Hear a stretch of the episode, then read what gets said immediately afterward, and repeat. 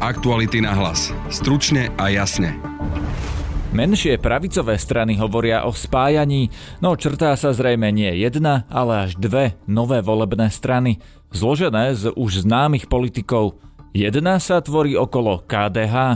Jeho predseda Milan Majerský pre náš dnešný podcast potvrdil rokovania s Kresťanskou úniou Anny Záborskej a vylúčil druhý subjekt okolo Mikuláša Dzurindu a strany Spolu. Mikuláš Dzurinda sa zrejme bude profilovať ako liberálna politická strana, preto je toto riešenie pre ká dé há nepripustné. Oba tieto subjekty majú šancu uspieť vo voľbách, hovorí politológ Pavol Baboš. Na konzervatívny extrém sa už zameriava Igor Matovič. Bude mať vďaka tomu šancu zobrať hlasy fašistom. Druhou témou dnešného podcastu sú české prezidentské voľby. Či má Andrej Babiš šancu poraziť Petra Pavla, sa pýtala Denisa Hopková, šéfredaktora českého časopisu Reportér Roberta Čásenského. Počúvate podcast Aktuality na hlas. Moje meno je Peter Hanák. V tejto chvíli mám na linke predsedu ká dé há Milana Majerského. Dobrý deň. Dobrý deň, prajem. Pán Majerský, prosím vás, včera na Markíze bola taká vizualizácia, ktorá hovorila o tom, že nielen, že ste ponúkli miesto na kandidátke alebo nejaké spojenie Eduardovi Hegerovi, ale boli tam na tej vizualizácii aj Kresťanská únia, Za ľudí, dokonca maďarské strany. Toto je realistické chystať takéto spojenie a zároveň v tej otázke je podotázka B a bez Mikuláša Dzurindu a strany Spolu a tohto ďalšieho projektu? Tak v prvom rade by som chcel povedať jednu zásadnú vec. ká dé há chce ponúknuť pre konzervatívneho kresťanského voliča jasnú voľbu. ká dé há chce byť odbornou, konzervatívnou voľbou pre ľudí, ktorí naozaj už v tejto dobe aj rozmýšľajú, či vôbec majú koho voliť. ká dé há je normálna politická strana, ktorá má svoju členskú základňu, má svojich vyše sedem tisíc členov. Áno, pán Majerský, tomuto rozumiem, tomuto všetkému rozumiem, to vlastne o ká dé há dlhodobo vieme, ale ja sa vás pýtam na tú konkrétnu jednu vec, že toto, čo sa teraz pripravuje, vy už ste mi povedali aj v jednej relácii, že nechcete, aby prepadli hlasy, tomu tiež všetkému rozumiem, ale chystáte spojenie na kandidátku s Kresťanskou úniou, ktorá je teraz voľaná, Za ľudí, s maďarskými stranami? Takmer každý jeden predseda politickej strany napravo od stredu prejavil záujem o ká dé há. Chcel sa stretnúť, chcel debatovať. Za jednotliví členovia predsedníctva alebo členovia týchto politických strán rôznych, pripomínam, majú záujem o ká dé há. Čiže ká dé há je teraz naozaj drahou nevestou. Niektorí dokonca tvrdia, že najdrahšou nevestou. Máme tých svojich zhruba šesť percent v prieskumu verejnej mienky a chce byť konzervatívnou voľbou. Či to bude naozaj definitívne spojenie pred voľbami s niektorými politickými stranami, neviem v tejto chvíli povedať. My sme pre túto chvíľu na predsedníctve rozhodnutí ísť samostatne.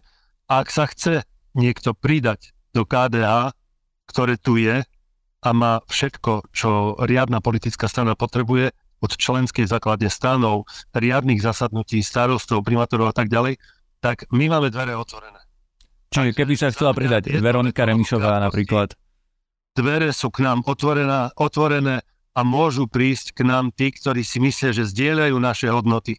Ale aj kresťanskou konzervatívnou stranou. Ale za členov ká dé há, nie na kandidátku vašu ako nejaký iný ďalší subjekt? Ja som nepovedal, že na našej kandidátke môžu byť iba členovia ká dé há. Za ká dé há kandidovalo v horizonte týchto tridsaťtri rokov, odkedy ká dé há existuje, aj veľa nie členov ká dé há, ale boli na kandidátke ká dé há. Vy ste naznačili, že o ká dé há mali záujem aj iní, veď už sme sa o tom raz my dvaja rozprávali, že aj s Mikulášom Dzurindom ste sa stretli. Ako vyzerá tá Áno. spolupráca teraz? Lebo aktuálne z toho, čo sledujem z iných médií, zo svojich zdrojov, to vyzerá tak, že ká dé há a Mikuláš Dzurinda budú v dvoch rôznych subjektoch. Je to vysoko pravdepodobné, keďže Mikuláš Dzurinda sa zrejme bude profilovať ako liberálna politická strana, aj vzhľadom na to, že napríklad Miroslav Kollár a, a politická strana Spolu je e, viac liberálna e, politická strana, takže preto je toto riešenie pre ká dé há e, nepripustné. O Kresťanskú úniu máte záujem? S niektorými členmi Kresťanskej únie sme sa už stretli. E, myslím, že tam bola dohoda, nie celkom presne dohodnutá, ale uzavretá. Myslím, že po januári by sme sa mali stretnúť opäť. Oni budú mať teraz, myslím, že volebný snem strany ká ú a po tomto ich volebnom sneme by sme sa mali stretnúť. Nasleduje otázka na tie maďarské strany, ktoré tiež boli v tej spájacej rovnici. Maďarské strany e, s rôznymi zastupcami e, národnostných menšín, menšín som už komunikoval, keďže aj v Prešovskom samosprávnom kraji žijú národnostné menšiny, teda najmä Rusíni, e, ale nejakú konkrétnu dohodu alebo finish uzáver sme neutvorili. E, určite budeme komunikovať s blížiacim sa konkretizovaným termínom volie e, uskutočníme debaty aj e, so zástupcami maďarských menšín alebo s alianciou konkrétne. No a s Eduardom Hegerom ste ako ďaleko? S jeho skupinou? S Eduardom Hegerom sme sa stretli dvakrát, e, kde sme sa bavili o politike. Bolo to v horizonte posledných troch týždňov. Naznačil som, myslím, že dosť jasne, že dvere u nás sú otvorené. Nebola tam žiadna konkrétnejšia ponuka. A jeho odpoveď? Jeho odpoveď, že budeme rozmýšľať a budeme debatovať ďalej. Oslovili sme aj predstaviteľov strany Kresťanská únia, ale do uzávierky dnešného podcastu nereagovali na telefonáty ani správy. Mojím hosťom dnes bol aj politológ Pavol Baboš z katedry sociológie Filozofickej fakulty Univerzity Komenského. Ospravedlňujeme sa za občasný šum v pozadí, ktorý vznikol následkom zlyhania techniky. Pán Baboš, keď sa pozeráte na to, čo sa teraz deje na tej politickej scéne, že všetci hovoria o spájaní sa, no, ale zároveň tu vidíme, ako keby sa spájali dva rôzne bloky na pravej strane spektra a na tej skôr konzervatívnej, teda tá kandidátka pána Dzurindu, ktorá má byť, kde je strana Spolu, kde možno budú ľudia z dobrej voľby, Pavol Macko, hovorí sa tam o Jurajovi Šeligovi a Diane Žitňanskej, čiže zhruba nejaký tiež pravicovo-konzervatívny subjekt. A zároveň sa ale hovorí o inom pravicovo-konzervatívnom subjekte, kde zatiaľ sa hovorilo o ká dé há, možno Kresťanská únia, tu tam tiež zaradila televízia Markíza včera, Za ľudí. No a samozrejme je otázne, ku komu sa pripojí premiér Heger, ak odíde z Oľano so svojimi ľuďmi, ako napríklad Jaroslav Naď, ktorý nezapadá úplne do toho konzervatívneho spektra. Tak je podľa vás priestor na politickej scéne pre dva takéto subjekty? Tie subjekty doteraz existovali v nejakej podobe. Ak sa spoja, tak určite oba tieto subjekty, novospojené, o ktorých hovoríme, majú šancu dostať sa do Národnej rady, pretože minimálne na strane ká dé há a ich nejakých spojencov už dnes je veľmi slušný potenciál ká dé há samotného, ktoré v niektorých prieskumoch dokonca samostatne preskakuje tú hranicu, takže sa dá hovoriť o tom, že by tie šance mali byť slušné. Na tej druhej strane záleží od toho, čo ponúkne nový projekt Mikuláša Dzurindu a kto sa stane tým lídrom. Veľa sa špekuluje o tom, či práve súčasný premiér Heger aj s ministrom obrany Náďom sa nepridajú k tomuto projektu a v takom prípade opäť si myslím, že tie šance nie sú vôbec zanedbateľné alebo malé. Otázku, ktorú by som si ale kládol, je, komu to poškodí a komu to bude uberať. A súťažiť budú s, so stranami, ako je Oľano, prípadne Smerodina, es a es, do nejakej miery aj pé es, ale aj Hlas. Dávalo by logiku politickú, matematickú tieto dva novoformujúce sa subjekty spojiť do jedného? V zásade mieria na podobného voliča. Podobného možno áno, ale nie úplne rovnakého a môžu niekoho aj odrádzať. Práve prílišné lpenie na konzervatívnych alebo možno až extrémne konzervatívnych myšlienkach a politikách, ako ukazovala v tomto volebnom období aj pani Záborská, môžu naozaj odradiť mnohých ľudí, ktorí sú, povedzme, mierne konzervatívni alebo majú sklon ku konzervatívnej politike, ale takej tej miernej, povedzme, stredopravej a, a viac dbajú možno aj na nejaké ekonomické témy, ktorí by nemali problém s Eduardom Hegerom, nemali by problém s Jaroslavom Naďom, ale už Anna Záborská, tam majú nejakú červenú kontrolku. Preto si myslím, že ono tá matematika úplne nefunguje, takže keby sa spojili všetci do jedného veľkého bloku, tak len dnes nás čítame tie preferencie. Keby ste vy boli politický stratég a poradca, radili by ste či už pánovi Dzurindovi, alebo pánovi Hegerovi, alebo ká dé há povedzme, tak by ste im poradili nespojiť sa, ísť do volieb oddelenia, pretože to môže skončiť aj tak, ako povedal pán Kollár zo strany Spolu v rozhovore, myslím, pre denník N, že môžu to zrazu byť tri subjekty, ktoré budú mať po štyri a pol percenta, nikto z nich sa nedostane do parlamentu a on použil takú frázu, že a ľudia nás hodia do Dunaja a oprávnene. Ale od toho je tu volebná kampaň, aby tie jednotlivé bloky a ich lídri presvedčili ľudí, že sú to práve oni, ktorí si to zaslúžia. V prvom rade by mali mať dobré informácie, ktoré by mali prísť za kvalitne urobeného prieskumu, pretože oni potrebujú vedieť, či tým spojením neprídu o práve tých voličov, ktorí by im už dnes fandili a ktorí by za nich hlasovali. To, že dnes majú tri alebo štyri percentá v jednom bloku a tri alebo štyri percentá v druhom bloku, neznamená automaticky, že spojením by mali osem. A práve to, kto sú tí ľudia a ako vní, sa vnímajú navzájom cez tie bloky, by mali oni vedieť a mali by si vyhodnotiť to riziko. Či naozaj tým spojením aj v takom bloku neskončia na štyri celé deväťdesiatdeväť. Napokon, tak ako spojenie Progresívneho Slovenska a Spolu e, skončilo v minulých voľbách tesne pod tou hranicou, aj keď je to trošku iný príklad, pretože dnes asi už do tej dvojkoalície alebo trojkoalície formálne nepôjdu, e, ale princíp je ten istý. Jednoducho tým spojením e, politické strany môžu odradiť niektorých svojich voličov a môžu naozaj skončiť kvôli tomu iba tesne pod tou hranicou. A práve na vyhodnotenie toho rizika sú veľmi dôležité informácie, ktoré uh, im nepochybne prinášajú prieskumy a ja nepochybujem o tom, že relevantné politické strany si ich robia. A aj, tým, aj to spojenie automaticky na seba nenaviaže ten efekt snehovej gule, pretože si vyžaduje aj zdanie nejakej kredibility alebo dôveryhodnosti v očiach voličov. Problém je, ak sa spoja silné strany alebo bloky strán, no budú sa na verejnosti ďalej hádať. Takýto blok nebude pre ľudí dôveryhodný a jednoducho ten efekt sa nedostaví. A ja si myslím, že aj toto bol jeden z problémov, a, a, ale nie nejaký, povedzme, v top tri, ale bol to problém Andreja Kisku a vtedy Miroslava Beblavého a Michala Trubana ako lídrov pé es Spolu, kde jednoducho tá jednota s Andrejom Kiskom z nich vôbec nevyžarovala.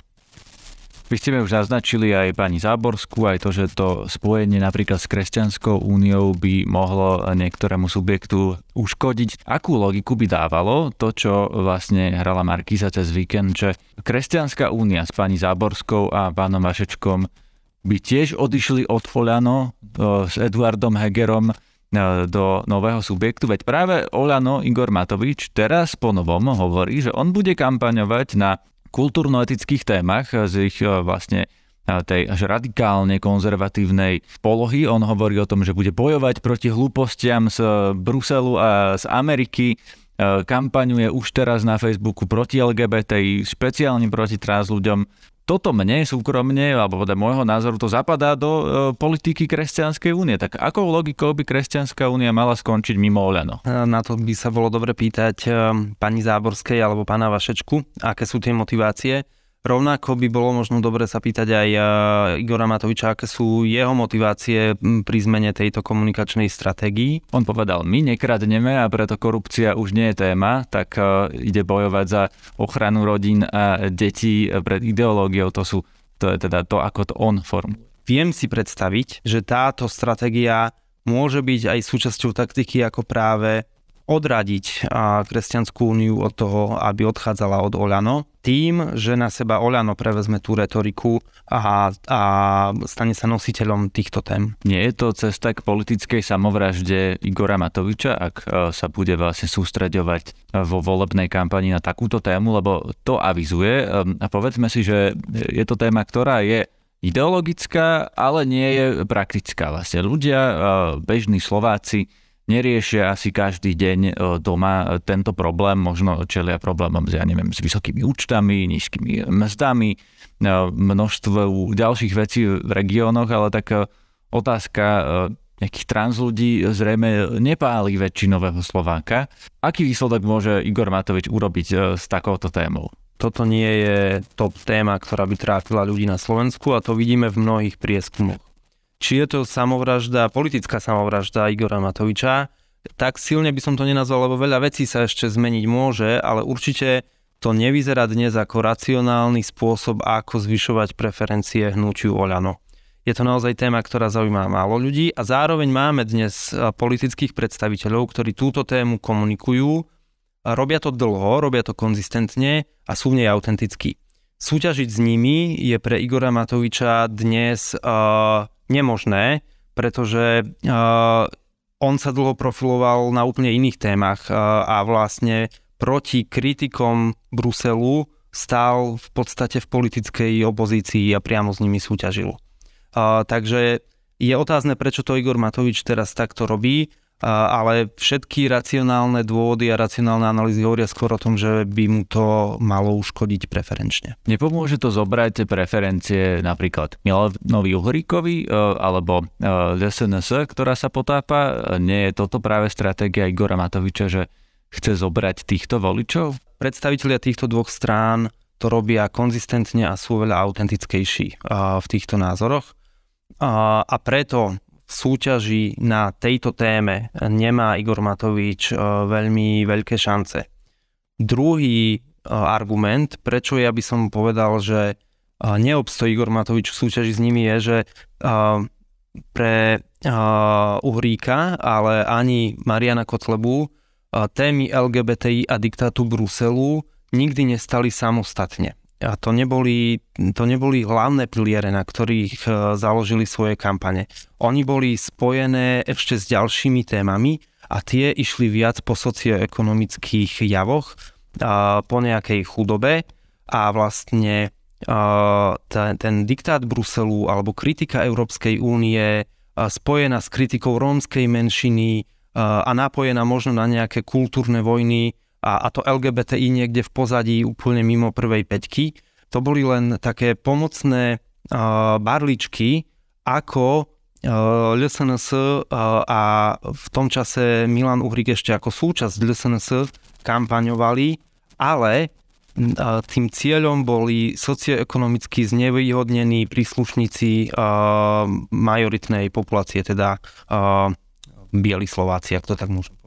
A nerobí Igor Matovič to isté, keď hovorí o rodinných balíčkoch, rozdávaní peňazí zo štátu práve vlastne tie peniaze tých dvesto eur, to pomôže reálne tým, ak to teda dostanú tým chudobnejším, tak nie je presne toto to isté, že je to vlastne populizmus tiež aj socioekonomický, aj antibruselský, aj anti-el gé bé té í. Preto sa pýtam, že či to vlastne necieli na Uhríkových voličov, keď vlastne do nejakej miery sa to prekrýva. To nie je to isté, pretože Igor Matovič to takto neprepája. To je prvý dôvod a druhý dôvod je, že aj tá pomoc dvesto eur rodinného balíčka, ktorá má byť ale prostredníctvom daňového bonusu, pomôže len ľuďom, ktorí majú e, dve deti a zarábajú okolo priemernej alebo viac, ako je priemerná mzda. Rodinám, ktoré sú pod hranicou e, minimálnej mzdy, alebo teda jeden člen rodiny je na úrovni minimálnej mzdy a povedzme druhý člen, e, dospelý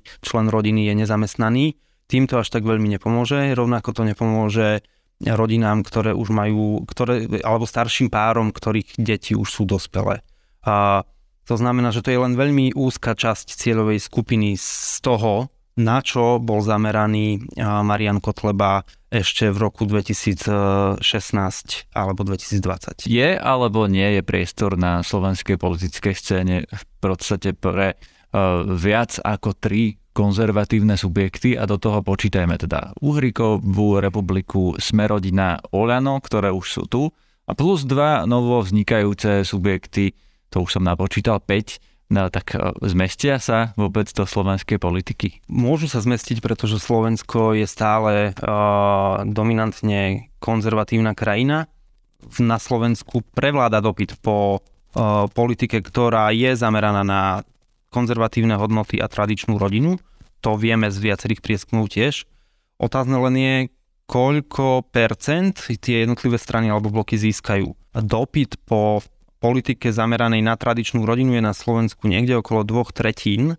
To máme cez šesťdesiat percent ľudí. Dobre, nie každý chodí pravidelne k urne, sú tam chronicky nevoliči a tak ďalej, ale stále delíme šesťdesiat percent medzi päť subjektov.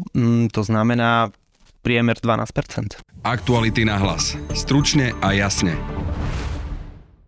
Druhú dnešnú tému pripravila Denisa Hopková. Po víkendových voľbách v Českej republike je jasné, že o hrad zabojujú expremiér Andrej Babiš a generál vo výslužbe Petr Pavel. Akú kampaň, respektíve antikampaň očakávať a aké šance má vyhrať Andrej Babiš, čo preto musí urobiť a naopak, aké šance má vyhrať Petr Pavel a tiež čo preto musí urobiť. To je téma pre českého komentátora a šéfredaktora magazínu Reportér Roberta Čásenského, ktorého aj teraz trávim do Českej republiky. Dobrý den, ďakujem za pozvanie. A my sme teda prešli aj k tomu, že čo ešte čaká Českú republiku, a to sú teda dva týždne kampane.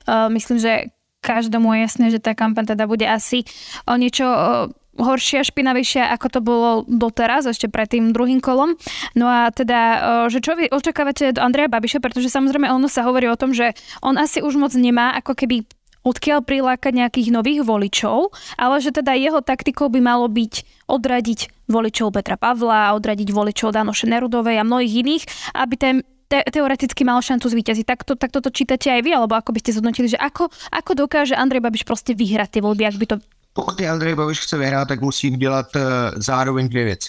Musí odradit část voličů, ani ne tak Petra Pavla, jako, jako těch, kdo ho podporují, to znamená část voličů Pavla Fischera, část voličů Danuše Nerudové, část voličů Marka Hilšera, aby nešli volit Petra Pavla, a musí zároveň dokázat zvednout nějaké množství lidí, kteří pro něj zatím nehlasovali. Vítězství ve volbách, v přímé volbě českého prezidenta, k tomu je potřeba obvykle dva celé sedm až dva celé osm milionů hlasů. Možná, že budou tentokrát potřeba až tři miliony hlasů. Takže je potřeba ještě docela přidat proti tomu, co oba dva získali v prvním kole. A Andrej Babiš už to okamžitě po vyhlášení volebních výsledků přesně s touhle taktikou začal. V podstatě, pokud přeložíme jeho volební vystoupení, které bylo plné různých invektiv a tak, do úplně jednoduchého překladu, tak on e, začal e, nemáte rádi vládu, pojďte mě volit. E, bojíte se války, pojďte mě volit. Nemáte rádi komunisty, zůstaňte doma, protože jsme oba stejní, já i Petr Pavel, což byl přímý vzkaz lid, zejména lidoveckým voličům Pavla Fischera, kteří mají problém s tím volit bývalé komunisty. Stejně tak to byl vzkaz mladým voličům Danuše Nerudové, protože on se snaží vykreslit, že to vlastně pro ty mladé voliče je to úplně jedno, jeden děda nebo druhý děda, jeden bývalý komunista nebo druhý bývalý komunista.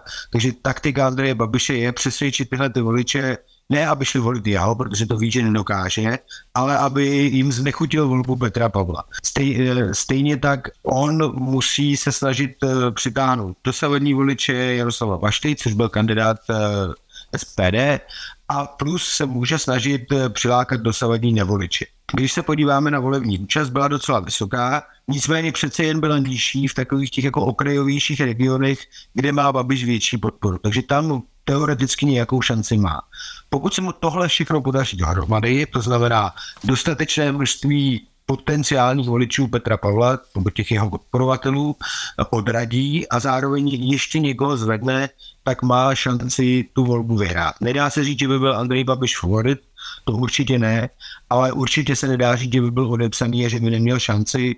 Navíc Andrej Babiš je kampaňový typ, můžeme to tak říct, jakože v těchto těch vyhrocených situacích se vyžívá a na rozdíl si myslím od Petra Pavla Andreji Babišovi nemá žádné zábrany. Použije úplně cokoliv, jako a doslova cokoliv, aby dosáhl svého cíle, protože takhle funguje celý život. Niektorí sa práve na to pozerajú tak, že ak bude napríklad, už sme to videli, že Petra Pavla trošku prirovnával k Putinovi, alebo spájal ho s Putinom. A že teda, že či práve, že nezmobilizuje voličov aj napríklad Danuše Nerudovej a mnohých iných kandidátov, lebo im príde, prídu tieto vyjadrenia cez až absurdné, že či to, toto celé, čo robí, nemôže spôsobiť, že napokon ešte zmobilizuje viac voličov a Petr Pavel to jasne vyhrá. To se samozřejmě stát může. A e, řekl bych, že e, Od Andreje Babiše je to jako vabank strategie, nebo dalo by se říct v pokru all in.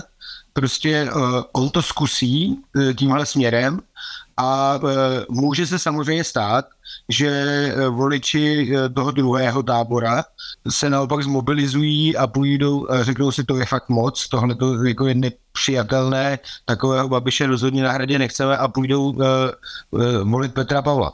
Ale pokud by Andrej Babiš tuhle tu taktiku nepoužil a nedělal to, tak si myslím, že by, že by šanci neměl. Prostě z přirozených, z přirozených matematických výpočtů plyne, že by měl prohrát. Takže on se pustil do strategie, která nemusí být úspěšná pro něj, ale já bych řekl, že je pro něj jediná možná. Na druhou stranu, když jste říkala, že to může voliče jako zvednout, to jistě ano, ale zároveň se může také mu podařit jedna věc, která, která možná bude trošku v podtextu. Pokud bude těch čtrnáct dní opravdu nechutných, jakože o hodně nechutných, tak část těch lidí jako z obou těch táborů, ale spíš těch z táboru Petra Pavla, si může říct, že je to vlastně jako celý takový nějaký jako ošklivý a že se to účastnit vůbec nechce a bude jim to nepříjemný se tím vůbec zabývat. A já si myslím, že i, i dokonce i to znechucení může být jako trošku součástí Babišovy taktiky. A teda, keď si to tak máme predstaviť do praxe, čo, že čo to, teda budú to útoky na Petra Pavla, tak ako sme videli hneď, že pár minút po, po tých výsledkoch, keď mal Andrej Babiš tlačovku, veď aj billboardy už má v Česku vyvesené, čo som teda si všimla. Takže čo bude Andrej Babiš skúsa, skúšať, kam je schopný až teda v tomto smere zájsť? Já si myslím, že je schopen zajít téměř kamkoliv. Samozřejmě část té kampaně bude provádět on oficiálně, část se bude odehrávat v řetězových mailech, což je taková oblíbená česká specialita, zejména před druhým kolem prezidentských voleb, kdy speciálně bez seniory putují různé řetězové maily. Bedule vykreslovali Jiřího Drahoše ve všech možných barvách. Já si dovedu představit, že budou chodit řetězové maily, že je Petr Pavel agencí í á, byl svojí, byl svojí ženu a tisíc dalších různých těch. To samozřejmě Andrej Babiš, nebo domnívám se, že to dělat nebude, nebo minimálně to nebude dělat jako na, na svůj obličej. To, co bude dělat, uvidí, začne, za, uvidíme hned zítra. Jeho hnutí vyvolalo hlasování o nedůvěře vládě ve sněmovně, nemá s tím sice žádnou šanci proti osmičlenné vládní koalici z dvou set poslanců. Nicméně zítra pojede celý den ostře proti vládě, prostě jeden řečník bude střídat druhého a všichni budou se snažit spojovat Petra Pavla právě s vládou Petra Fialy. Andrej Babiš to bude dělat celou dobu, protože ta vláda samozřejmě není kdo ví, jak populární a nebude, že vzhledem k ekonomické situaci, energetické krizi a podobně. Takže to bude jedna věc. Myslím si, že se bude snažit Andrej Babiš naznačovat, že Petr Pavel je loutka a v něčích rukách už vlastně hraje na to, že zatáhne, že je to voják, že zatáhne země do konfliktu. V řetězových mailech probíhají inform, jakoby spekulace o tom, že Petr Pavel po případném vítězství v volbách zahájí mobilizaci, což je samozřejmě blbost, protože prezident nemá žádnou pravomoc, kterou by mohl vyhlásit mobilizaci. Nicméně kampaň a fakta v tomhle případě jsou jako dvě rozdílné věci. A myslím, že tohle všechno uvidíme v různé intenzitě, bude to směřovat jako na různé skupiny voličů. A, a samozřejmě pak je otázka, co taky čo bude predvádět Petr Pavel v tej kampani. No to je taká presne toto moja nadväzujúca otázka, že či Petr Pavel tiež môže zmeniť nejakým spôsobom taktiku, alebo či mu bude stačiť uh, byť ako doteraz, pretože aj keď sme videli tú diskusiu na Nove, kde sa teda stretli vôbec prvý a aj posledný krát práve tí traja favoriti, tak uh, Andrej Babiš teda tam práve že veľa hovoril a Petr Pavel hovoril menej. Niekomu sa to môže zdať, že hovorí menej, ale k veci, ale či to bude teda stačiť, že či tá kampaň bude naozaj o tom, že Babiš bude útočiť a Petr Pavel sa bude proste len brániť. Pokud by sa rozhodol, on a jeho tým, že zvolí jenom defenzívní taktiku, tak si myslím, že výrazně sníží své šance na úspěch, protože prostě k vítězství se probránit nedá. Zvláštně ve chvíli, kdy váš náskok po prvním kole byl čtyři desetiny procenta, byť vám slíbili hlasy nějací další podporovatelé a máte jich víc než, než ten soupeř. Takže Petr Pavel bude muset nějakým způsobem sdělit voličům, že chce já nevím, ukončit období lží a nenávisti z Pražského hradu. Bude se, on, on to taky už se snaží dělat, mluví, mluví o tom, že Babiš bude stejný nebo ještě horší než, než Zeman, kterého samozřejmě voliči Petra Pavla úplně, nebo tohoto, téhle poloviny populace úplně nemusí. Bude se muset snažit ukázat, tvrdit to, že nechce, aby se stal Pražský hrad součástí holdingu Agrofert, a bude muset vlastně burcovat své voliče k tomu, aby se ti voliči řekli: fajn, možná, že uh, úplně Petra Pavla nemusím, ale vím, že tam jeden z těch dvou bude určitě sedět, a pokud nechce, aby tam seděl Andrej Babiš, tak, mus, tak musím se kousnout do, do ruky, uh, zapomenout na všechno, co jsem měl proti Petru Pavlovi, a jít mu to tam hodit. A to, bude, to musí být taktika Petra Pavla, protože uh, tím on, uh, tak jak jste se na to ptala, jestli Babiš může zvednout uh, jako své odpůrce, uh, Babiš je z části může zvednout, ale ten, kdo je, ten, kdo je pak dotáhne do té volební místnosti a před něj k tomu hodit hlas do té urny, musí být Petr Pavel, a musí to být, musí to hrát na to, že já jsem lepší alternativa než Andrej Babiš, a, a, a musí to říkat velmi výrazně, protože jeho soupeř je člověk, který bude mluvit výrazně, a Petr Pavel si myslím, že to jako tolik naturelu jako Andrej Babiš nemá, ale pokud chce být prezidentem, tak se bude muset překonat a bude muset být jako výrazný a tvrdý. Podle vás teda to, to zvládne, alebo bude to, bude to vedieť urobiť, keď mu to teda nie je úplně přirozené? Takhle, Petr Pavel se od ledna třeba letošního roku, kdy byl opravdu v politických tématech slabý, já jsem s tím tehdy mluvil, bavili jsme se jako o politice v rámci nějakého přípravy, nějakého mého textu, a bylo to popravdě řečeno spíš zoufalství, opravdu toho byl v tom jako slabý. On urazil za ten rok opravdu velkou cestu, jako v tom, co se dokázal naučit, jak se dokázal naučit vystupovat, jak mluví o politice, jaký přehled se v tom udělal. Jestli to bude stačit i na to, aby vyhrál druhé kolo, to samozřejmě jako nikdo ne, nemůže jako věštit.